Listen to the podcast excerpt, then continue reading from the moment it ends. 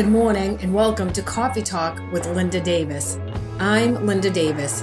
Before we dive into God's Word today, just a little about myself. I love Jesus, I love coffee, and I love sharing keys to abundant living. So, if you don't already have a cup of coffee, go grab one and join me today as we talk about truly living in Him, in Christ. What does that look like? How do we know we're really in Him? How do we know we're not in Him? We're in ourselves, but we want His benefits. Are we truly lost in Him? Are we in relationship with Christ, with God for His goodness? Or are we in relationship with Christ to become whole, to be transformed and remain transformed? That's what being in Him is. Are we in relationship with God for what He can do for us, like materialistic wise or relationship wise? You know, uh, is, are we a beneficiary of His goodness? Uh, are we benefiting from our relationship with God in our lives being quote unquote happy? Like God's blessed me with this. God gave me this. God's so good because of this. No, God's good because he loved us so much that he sent his only son to die on the cross for us. That's God's goodness. And that's what transforms us. His goodness, being in him, being really genuinely becoming that new creation in Christ and remaining in that place is that we begin to become like him. And what does that mean, being like him? That means nothing can hurt us. Nobody can disappoint us. Nothing can frustrate us. We won't have resentment. We won't have bitterness. It won't be there because we are in Him. They can't disappoint us because we love no matter what. We love unconditionally because we are in Him. We know who we are to Him. I'm not saying we don't experience feelings. I'm not saying we don't have momentary afflictions, so to speak. I believe Jesus had those. I believe he was disappointed. I believe he was frustrated with his disciples at times, right? When Jesus was in one of his most difficult moments and he had asked the disciples, three of his disciples, to pray, and he went a little further and he prayed and he came back. And what happened? They were sleeping. What does he ask Peter? Uh, can and I'm paraphrasing, can you not even keep watch with me for one hour?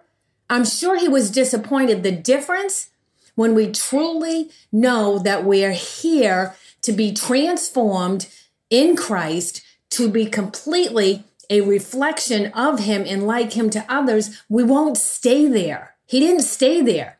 He didn't stay frustrated at his disciples. He was disappointed for a moment, but he went back to what he was doing, right? He went back to pray again. Then he comes back. And what are they doing again?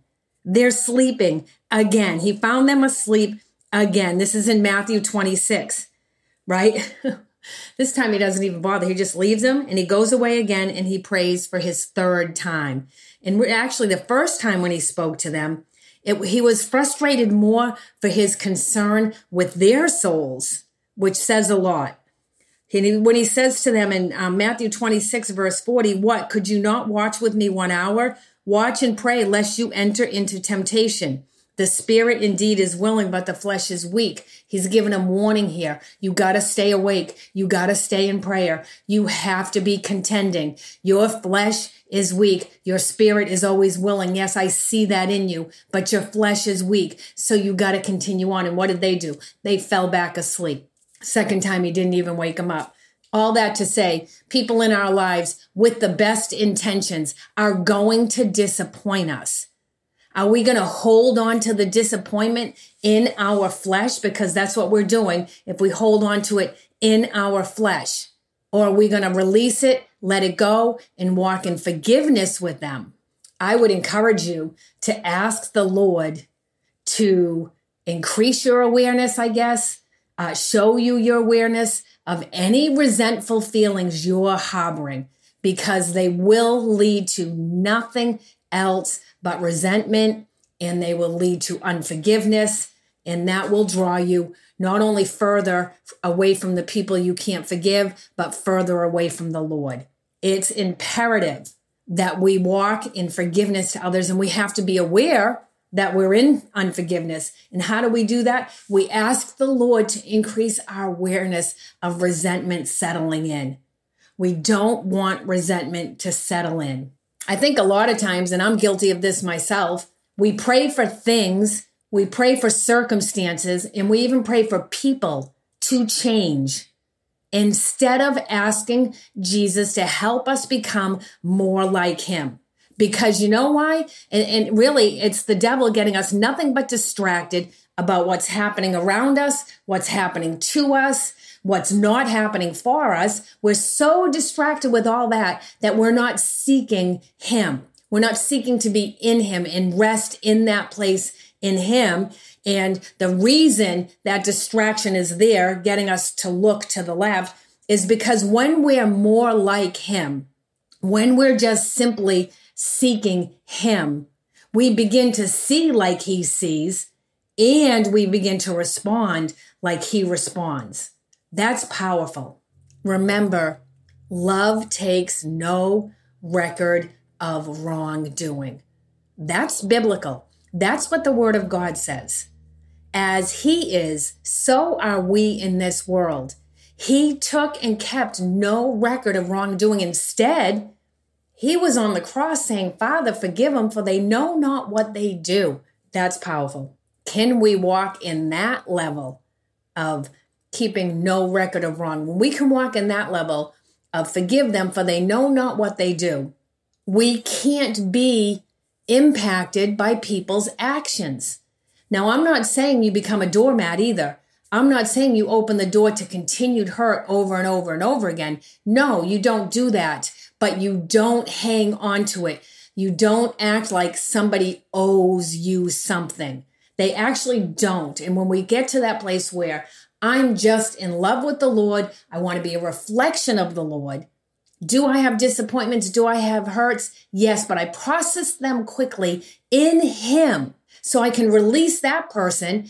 So they're free to be who God designed them to be, and I'm free to be who God designed me to be, keeping nobody captive through our unforgiveness by our expectations that somebody else just is not going to meet. We're looking to them to be our fulfillment.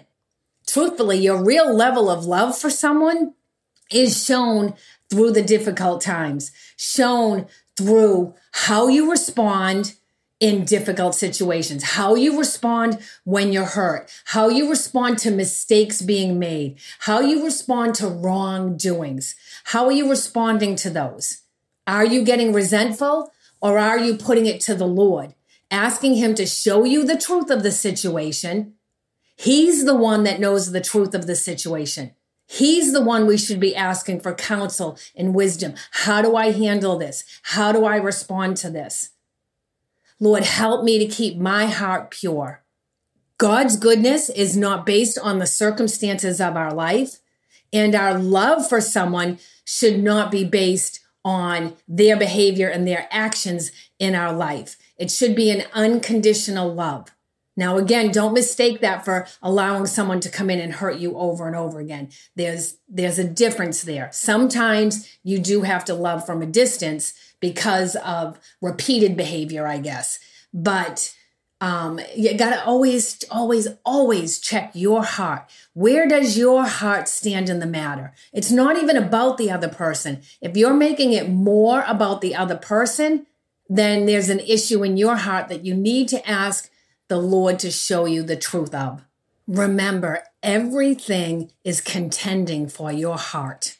Who and what and or what? Who and or what has your heart? Who should have your heart? All of your heart. The Lord, God, right? Seek ye first, seek my kingdom first, is seek me first. Uh, uh, but what's one of the greatest commandments? Love the Lord your God with all your heart. Some translations say with all your might. But, you know, love the Lord your God with all your heart, all your soul, and all your mind. All of it. Everything in us flows from the condition of our heart. We're told above, above all else, above everything else, guard your heart because from your heart, everything flows from that place. Right. And I'm paraphrasing that too. And that's in um, Proverbs chapter four. We're to guard our hearts. We got to be able to recognize if something's stirring up in our heart that is not one of these things.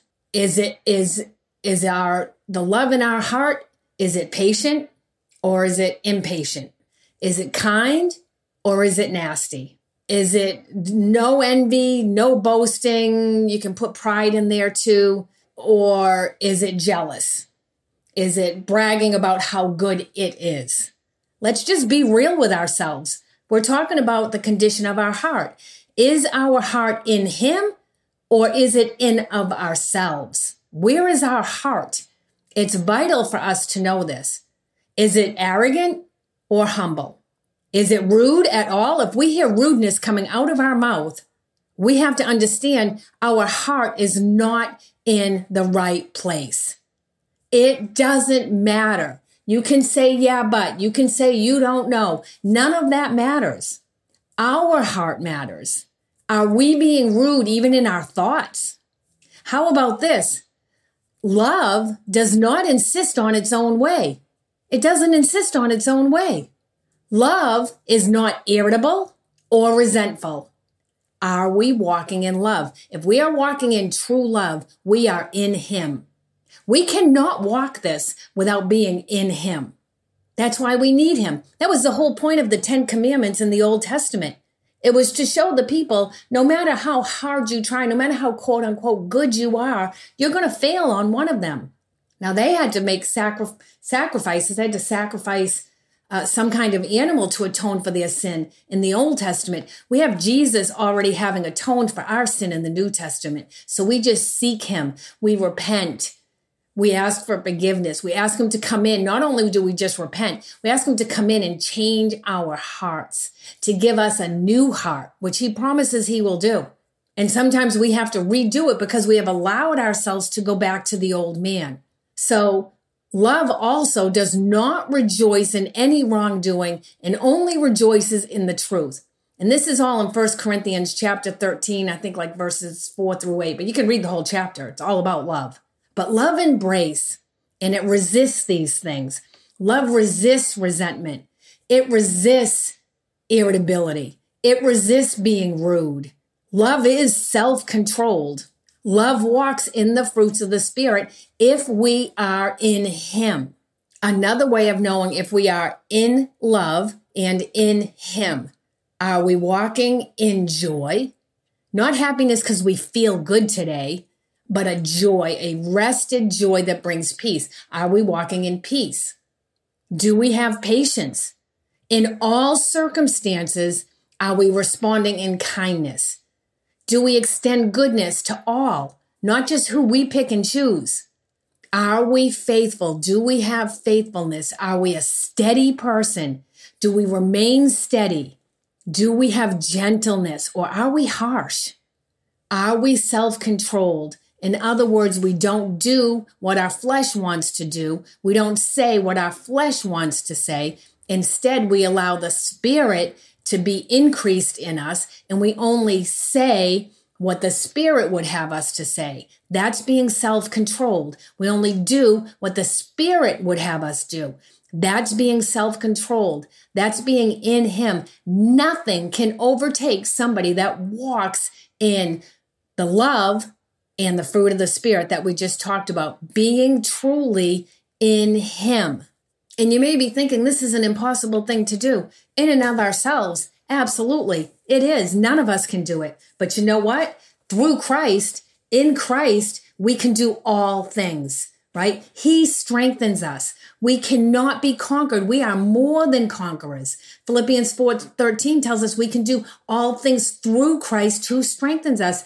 We can't be defeated. We don't have to live a life of defeat, meaning my relationships are all messed up, my finances are all messed up, my health is all messed up, whatever the situation whatever the focus might be. We don't have to walk in those things. We rest in Him, knowing that through Him, we can do all things. Through Him, we're strengthened. Through Him, we're more than conquerors. Through Him, we can't be defeated because we're in Him. People would have looked, people did look at Jesus on the cross and think He was defeated. It doesn't matter what it looks like to anybody else. He was not defeated. We know that because we have hindsight. They did not know that. His disciples in that moment did not know that. It looked like they were fully defeated, but they hung on. And in just three days, they realized we actually have the victory, a greater victory than they ever even envisioned when they walked alongside of Jesus. And now, through that, because Jesus didn't give in to the defeat, and now He lives in us and He empowers us. We can do all things through Him by being in Him.